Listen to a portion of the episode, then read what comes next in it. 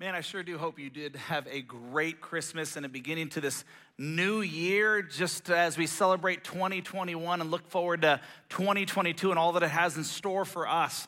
But I can tell you that this uh, series we're about ready to enter, enter into may be one of the most important in all of our lives. And as I've always told you, um, I'm just not one to be able to stand on the stage and preach to you as, as if I've arrived. This series, series, probably more than ever, is an example of where I am on the journey with you.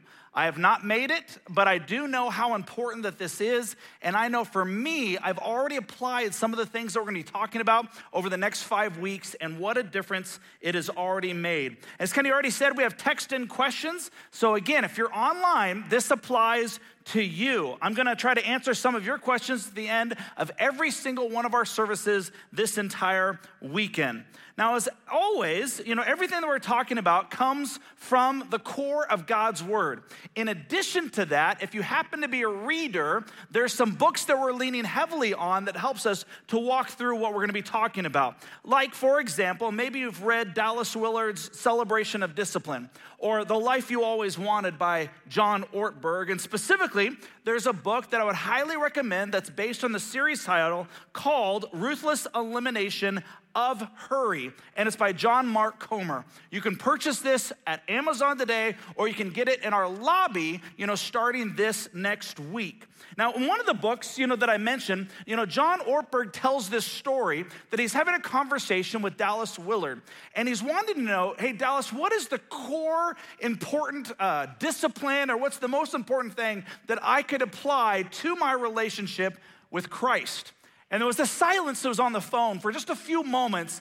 And then Dallas responded with this ruthlessly eliminate hurry from your life. And John just listened on the phone and said, okay, what else? And he's like, that's it. And in our culture, he may be more right than he even realized at the time in which he said this.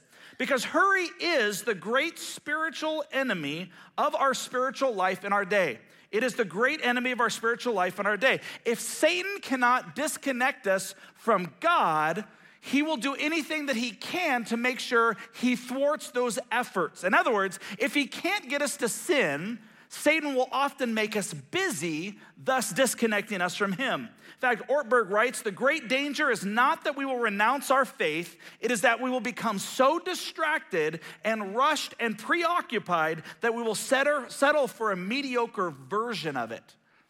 That's powerful words right there. See, all of us suffer what we're going to call uh, uh, uh, a, a, a, a, series or a term called hurry sickness. Hurry sickness. See, one of the greatest illusions of our time is that we believe that if we hurry, it's gonna give us more time. I mean, how many of us, by a show of hands, have actually fallen into that trap? If I hurry, I'm gonna get some more time. See, hurry sickness is defined as this a behavior pattern characterized by continual rushing and anxiousness.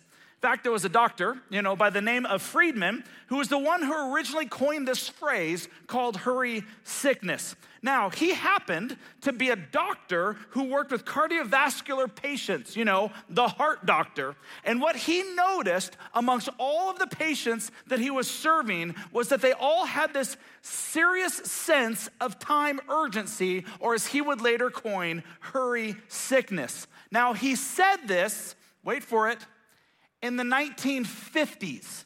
That's actually when he said this. See, hurry sickness is a mixture of anxiety and restlessness, and it is accompanied by a continual feeling of urgency. Its symptoms include high stress levels, declining quality of work, tiredness, and eventually can lead to serious health problems. So, the question, if all this is true, the question that we have to ask ourselves is do we suffer from hurry sickness?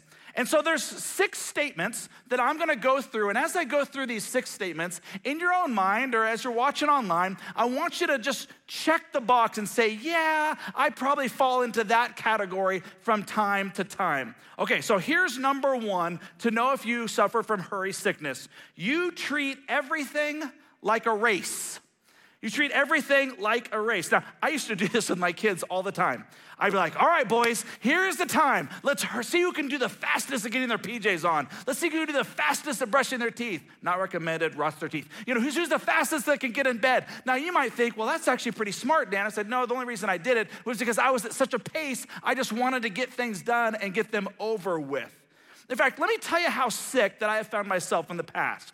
I would go into grocery stores. And as I go into grocery stores, my strategic mind would click right in place and I would evaluate the lines. And I'd immediately choose what I thought would be the most efficient line. Now, that sounds like it makes sense. Who would choose the shortest line? Here's where it gets sick.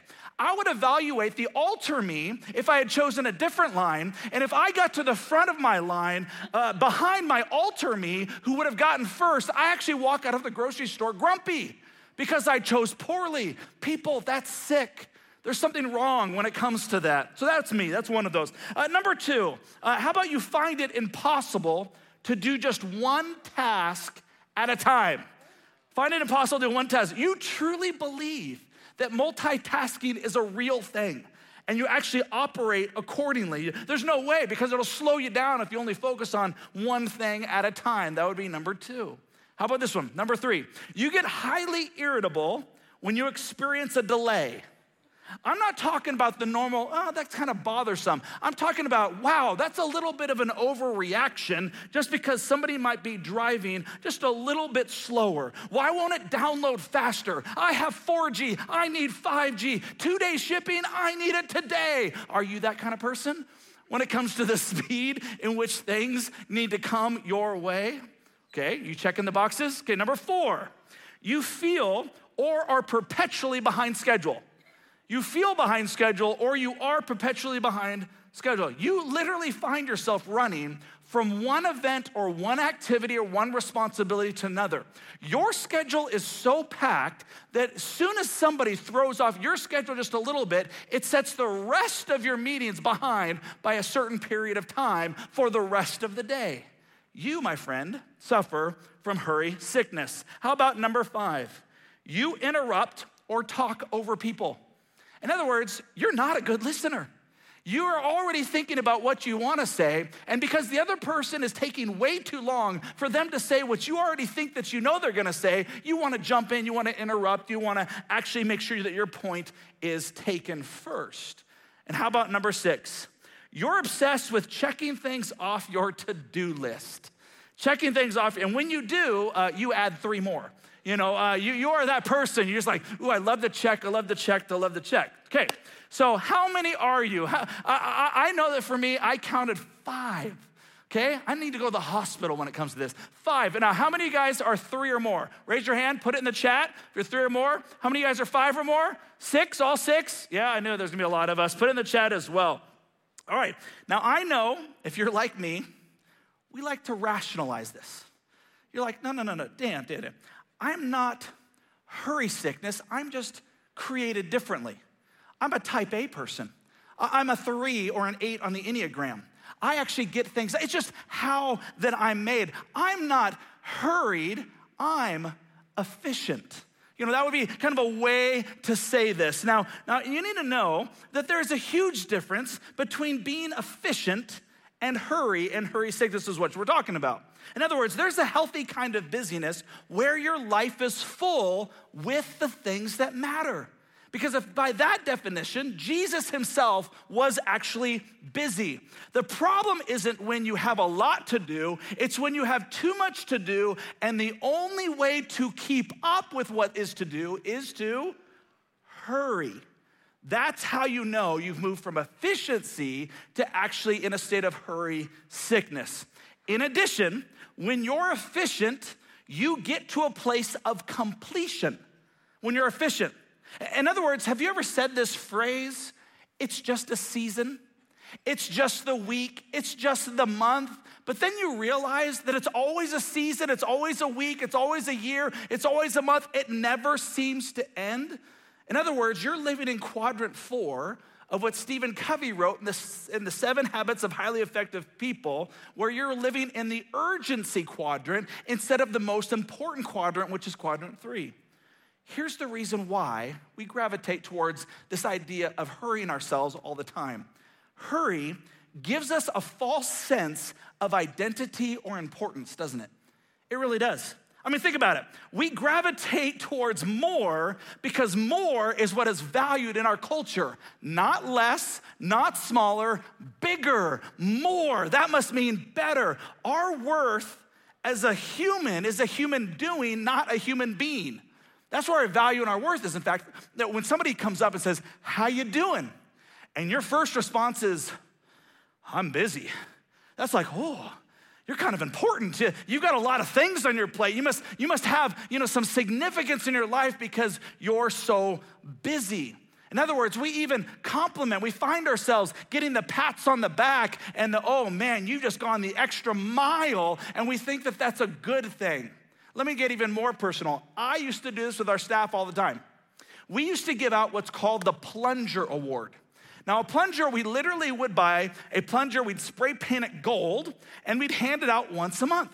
And it was the Golden Plunger Award to go above and beyond the call of duty. You get it? You can have fun with that either way you want to take it. So we hand this thing out, but the principle was you really put in not just what was expected, but you put in even more. And as a church staff, we even want to honor that in front of other people as if that's the better way to do it. And we got rid of that a while ago and said, no, no, no, that's not actually what we want to honor. We want to honor you actually giving the work, training other people, and involving other people into what the God has called us to be and do. See, the greatest gift that we can give or receive in life is love. And the way that you and I live our life doesn't just affect us but affects those who are living their life alongside of us on a regular basis. See, when we study the life of Jesus, he tells us take the entire book, focus on the entire Old Testament, and I can boil it down to two things, Jesus says love God and love your neighbor as yourself. In fact, he says this in Mark chapter 12, verse 30 You must love the Lord your God with all of your heart, all of your soul, all your mind, and all your strength. The second is equally important love your neighbor as yourself. No other commandment is greater than these.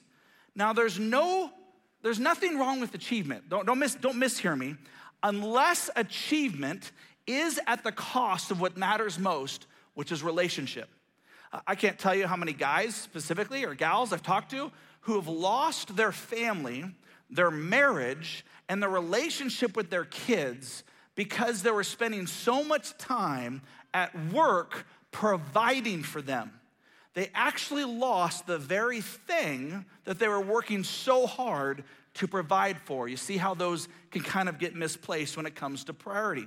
In fact, the only time in our culture today that you hear this value of relationships is when somebody either burns out or resigns, and the resignation as a football coach or CEO is because I need to go spend more time with my family.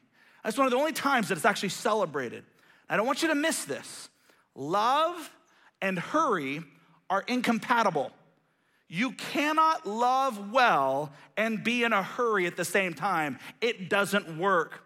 See, when God is describing what love is and what love does, he points to us to a famous passage of scripture that more often than not you hear at a wedding. You come to these wedding ceremonies and vows that describe what love is and what love isn't. Do you know the first thing that's said in 1 Corinthians 13, verse 4? Love is patient. I hate that verse, but it's so true. Love is patient. People I'm impatient with the most actually seem to be the people that I love the most. Could it be that that's when I kind of let my guard down from the busyness or the hurry of the day?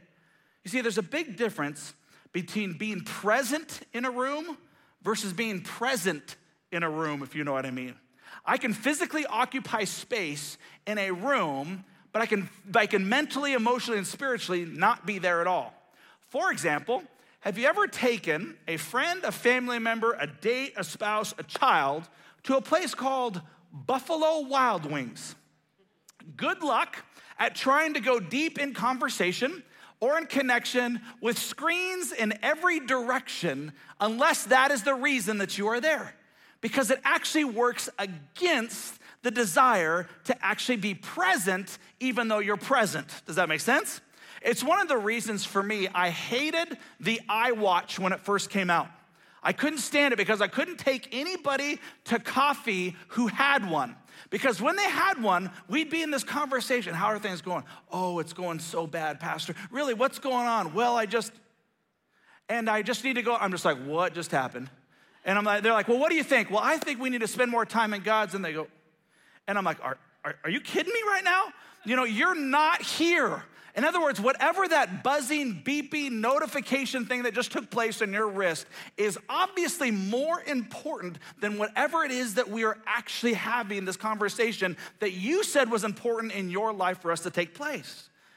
In fact, don't you love, love being in the room with someone who just cares about you, who's truly present? They're just fully, their body language, they're looking you eye to eye, they're asking, you know, intelligent, great questions, and they really want to know what's going on. What a difference that is. In fact, Walter Adams, who happened to be the spiritual director to C.S. Lewis, said this To walk with Jesus is to walk with a slow, unhurried pace. Hurry is the death of prayer and only impedes and spoils our work it never advances it. It never advances it. You know, some of the most sincere people that I know, including me at times when I'm in seasons of great hurry sickness, is that we get into the presence of God and we just can't pay attention. Ever been there? Where you know you're at such a pace that when you try to open up your Bible, you try to just be still and know that He is God, that you're almost unable to do so because you're so distracted because of the pace in which we've been living. Do you think that's what God called us to be and do? He hasn't. So the question is what's the solution? We're gonna spend the next four weeks unpacking this. And the reason that's important for you to know is because I believe that it is true that it takes about 28 days or 30 days to create some new habits. And as we enter into 2022, we need some new habits that will actually inform, but more importantly, transform us into the image of Jesus Christ. But what is the solution? I don't know if you're like me and you said, Well, I know the solution. I just need more time. If I could just have three to four more hours per day, I could really get some stuff done. And you already know that that's not just a true statement. You'll just add to what you're currently already doing. You'll do that on a regular basis. Do you understand that we have actually more time at our disposal today than ever in human history? We have more time today than ever in human history. We keep coming up with inventions that will save us more time. From the microwave to the Roomba to the Instapot to the crock pot. We have more time saving devices now than ever. In our hands, we have what other generations, even just the one previously, had to have like seven devices to 12 devices to make up this one. In our one smartphone, we can email, text, social media, have access to the internet, get our news, weather, sports, take pictures, video, and have a flashlight. Oh, and we can even make a phone call. I know it's weird. These devices actually, you can actually make calls with. It's just crazy. I know nobody does it anymore. But we seem to always have less time, and yet we seem to be offered more time. Could it be it's not about time, it's how we're rushing in most things that we seem to participate in? So, the solution I want to tell you on this day is that we have to go on a journey. We have to go on a journey to learn from the God who created us that there is another way. This is why this is so important. This is almost the series that's most definable for our culture in our time right now. I want you to think about this for just a second. This blew my mind. Jesus was never in a hurry. You can read all of the Gospels, and you will never one time find Jesus who was in a hurry. In fact, if you want to have a little humor, can you imagine a hurried Jesus? Come on, disciples, we got to get going. We're late for dinner again. Peter, why do you always take so long to get ready in the morning? Thaddeus, get off that donkey and help out this man. Thomas, I can't believe you dropped the hummus again. Can you imagine him at the end of the day just saying, I just need a glass of wine. I've just got to just chill out, people. You know, you can't imagine that side of Jesus because that's not who he is. Uh, can you imagine Jesus half talking to you, half texting you on his own iPhone and doing that normal, uh huh, uh huh, uh huh, keep talking, you know, being able to do that? Can you hear him saying, I'm sorry, I'd love to heal your leg, but I got a plane to catch. I'm speaking at the TEDx in Jerusalem tomorrow, so I just can't make it. I'm sorry.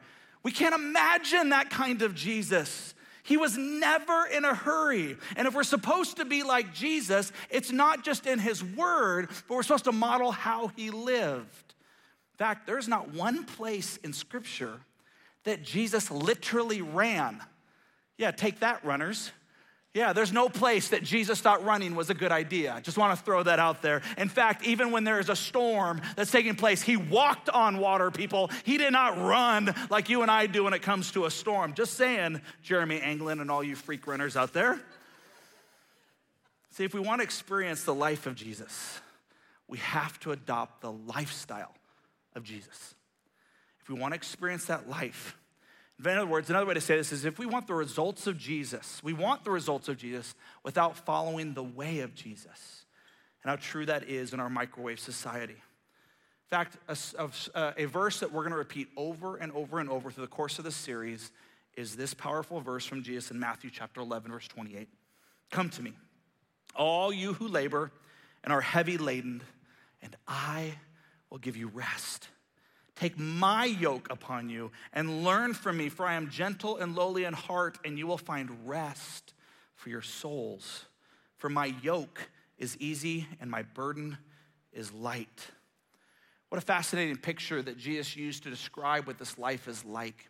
He's not saying, hey, just sit on your couch, lay on your bed at Bedside Baptist with Pastor Pillow, and just watch me on a screen all the time. I get it if there's snow and that kind of stuff. I'm just saying we got to move sometimes when it comes to our faith and when it comes to our prayer life. In fact, what Jesus used is this, this idea of what it takes about this yoke and this ox. So here's an example of what it would look like. And you notice it's just not one, there's two that's it's designed for. And so you've got this ox and this yoke that's there. And imagine this when you put two ox together with one yoke, not only can they do twice the amount of work, but they do twice the amount of work with half the effort. What a beautiful picture that Jesus is giving us as it looks like for what it looks like to partner with him on this side of eternity. He says verses for everyone. And what he's saying as he says, Come to me, is he's asking us, be with Jesus. As we go into 2022, take one step. So one step would be to create a time and a space where you're gonna intentionally quiet yourself where you're gonna intentionally say, you know what, I'm gonna put some of the devices away, or at least I'm gonna turn off all the notifications when I have my device and my time so I can spend it with Jesus. I'm gonna be with them. For some of you, what this means is that you're gonna need to surrender to Jesus, to say, I'm gonna go into 2022 with a different way to live than I've ever lived before. I'm gonna follow the way of Jesus. And step one is to actually surrender to his name, which leads us to step two. Not only be with Jesus, but become like Jesus. Become like Jesus. Did you know that Jesus had a healthy do- dose of what we would call margin? I know some of you have never heard that word in a long time margin in his life? Margin is the space between our load and our limits. For most of us, there is no space between our load and our limits. We're not at 80% with room to breathe. We run at 100% all the time. So no wonder we always feel out of balance when things don't go according to our time or to our plan. Jesus built in margin with his schedule. Maybe for some of you, becoming like Jesus is just simply taking control of your calendar, which we'll talk about a lot more in the coming weeks. Lastly, do what Jesus would do if he were you. Can you commit in 2022 to do what Jesus would do if he were you? Ephesians chapter 5, verse 15 says this Look carefully then at how you walk, not run, how you walk, not as unwise, but as wise making the best use of the time because the days are evil. Not to live over anxious, crazy, rushed lives. So, in the next four weeks, we're gonna walk through this together. And just like any other New Year's resolution, you can't do it on your own. None of those last. Every New Year's resolution anybody ever makes, the only ones that succeed are ones that you partner with other people to go on a journey together. And so I'm gonna invite you, as you've already heard, to get into a relational environment, something that we call around here a life group. That you create time in your schedule to walk this journey of faith with other people, and you're honest with it, which is why we call ourselves Valley Real Life. Maybe step one is to walk into your group and say something like this My name is Dan, and I suffer from hurry sickness. What a great way to start. So, this week, your next step is to take inventory of your life and come back ready to start applying some new habits and new routines into your new year. Let me close with the same verse that I read to you, but I love the way that the message version says this. And I pray that these words will wash over you and they will impact your heart and mind as they did me. In Matthew chapter 11, verse 28, once again in the message version, it says, Are you tired, worn out, burned out on religion? Come to me, Jesus says. Get away with me and you'll recover your life. I'll show you how to take a real rest. Walk with me and work with me. Watch how I do it. Learn the unforced rhythms of grace. I won't lay anything heavy or ill fitting on you. Keep company with me, and you'll learn to live freely and lightly. Isn't that such an encouraging passage? What a great thing to take hold of to say, Yes, Jesus, we want to be with you. We want to become like you. We want to live our lives as if you were living them for us. Let's pray. Jesus, thank you so much for this day and this opportunity. And I pray right now in our own hearts and minds, whether we're watching online or here in the room, Father, that we would just take inventory. Help us to first admit that maybe we have a problem. And then, secondly, help us to commit over these next four weeks and beyond to going on a journey with other people, with you at the center, at addressing this. And help us to come out of this different than when we went in. Father, we thank you for the steps that you're leading to us now, and we ask you in, in, to lead and guide what that may look like in our real lives, starting at this moment right now. And it's in Jesus' name that we pray. Amen.